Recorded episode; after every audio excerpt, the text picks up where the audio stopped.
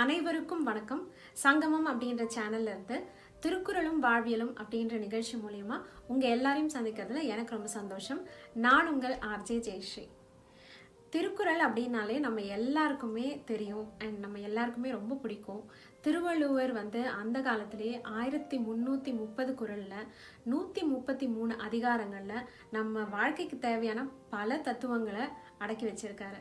அது எப்படின்னு யோசிச்சாலே வியப்பாக இருக்குது அதில் ஒரு ஒரு குறளாக நான் எடுத்து இப்போ இருக்கிற காலகட்டத்துக்கு நம்ம எப்படி யூஸ் பண்ணலாம் நான் எப்படி யூஸ் பண்ணேன் அப்படின்றதெல்லாம் உங்களோட ஷேர் பண்ணிக்க போகிறேன் திருக்குறளில் முதல் அதிகாரம் என்ன அப்படின்னு பார்த்தீங்கன்னா கடவுள் வாழ்த்து.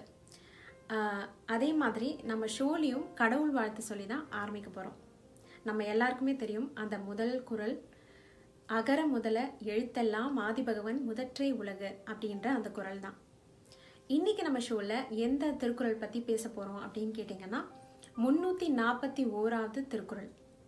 இந்த முந்நூற்றி நாற்பத்தி ஓராவது திருக்குறள் துறவு அப்படின்ற அதிகாரத்துக்கு அடியில் வருது. சரி துறவுன்ற அதிகாரத்துக்கும் நம்மளுக்கும் என்ன சம்மந்தம் அப்படின்னு கேட்டிங்கன்னா எப்படி அதை யூஸ் பண்ணலாம் அப்படின்றத நான் சொல்கிறேன் கண்டிப்பாக நம்ம எல்லாருமே ஒரு துறவி போல் இருக்க முடியாது. எந்த ஒரு விஷயமுமே நம்மளால் பற்று இல்லாமல் ஒரு எந்தலையுமே அட்டாச்மெண்ட் இல்லாமல் இருக்க முடியுமான்னு கேட்டிங்கன்னா கண்டிப்பாக கிடையாது. இந்த குறள் என்ன அப்படின்றத பார்க்கலாம். யாதனின் யாதனின் நீங்கியான் நோதல் அதனின் அதனின் இளன் அப்படின்றது தான் இந்த குறள் இந்த குறளில் திருவள்ளுவர் என்ன சொல்ல வராரு அப்படின்னு பார்த்தீங்கன்னா நம்ம எந்த ஒரு விஷயத்து மேலேயும் பற்று ரொம்ப வைக்கக்கூடாது.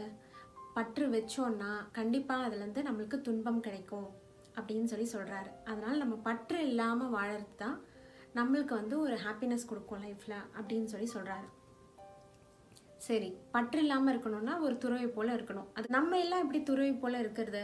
நம்மளுக்கு எல்லா விஷயத்துலையும் ஒரு எக்ஸ்பெக்டேஷன் இருக்குது எல்லா விஷயத்துலையும் ஒரு அட்டாச்மெண்ட் இருக்குது அப்போ எப்படி நம்மளால் அப்படி இருக்க முடியும்? அப்படின்னு கேட்டிங்கன்னா இதுக்கு ஒரு பெஸ்ட் எக்ஸாம்பிள் நான் சொல்கிறேன் இப்போ நான் இந்த வீடியோ பண்ணிகிட்ருக்கேன் இந்த வீடியோ பண்ணும் போதே என் மைண்டில் வந்து இதில் எவ்வளோ லைக்ஸ் வரும்?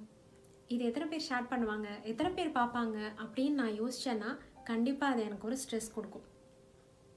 அது இல்லாமல் இதை நான் பண்ணிட்டு போயிட்டேன்னா கண்டிப்பாக கடமையை செய் பலனை எதிர்பாராதே அப்படின்ற ஒரு விஷயத்த நம்ம கடைப்பிடிக்கணும். பிடிச்சோன்னா நம்மளுக்கு கண்டிப்பாக ஹாப்பினஸ் மட்டும்தாங்க இருக்கும். துன்பமே இருக்காது அப்படின்ற திருவள்ளுவர் சொன்ன அந்த குரல்லேருந்து நான் தெரிஞ்சுக்கிட்டேன்.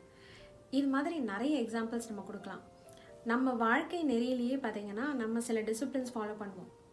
பல பேர் நம்மள பல பேர் ஃபாலோ பண்ணுறோம் நான் ஒரு டிசிப்ளின் என்ன ப- கற்றுக்கிட்டேன் என்னோட வீட்டிலேருந்து அப்படின்னு பார்த்தீங்கன்னா நிறைய சாமி கும்பிடும் போதெல்லாம் விரதம் இருக்க சொல்லுவாங்க. இந்த விரதம் இருக்கிறது அப்படின்றது நமக்கு ரொம்ப பிடிச்சது அப்படின்னு பார்த்தீங்கன்னா சாப்பாடு தாங்க.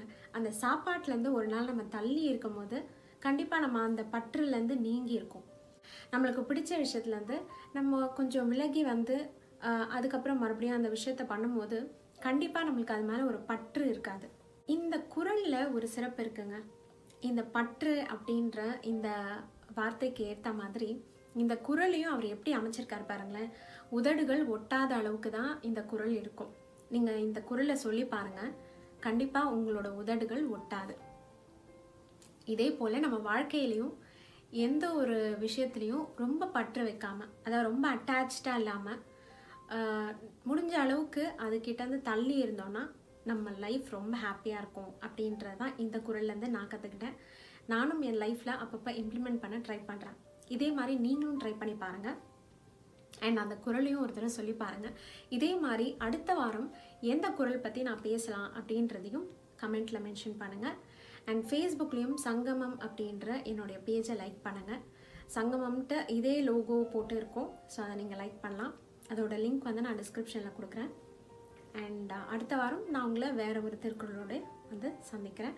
உங்கள் லைஃப்பில் இந்த திருக்குறள் எப்படி யூஸ் ஆச்சு அப்படின்றதையும் நீங்கள் மென்ஷன் பண்ணலாம். அது வரைக்கும் நன்றி வணக்கம்.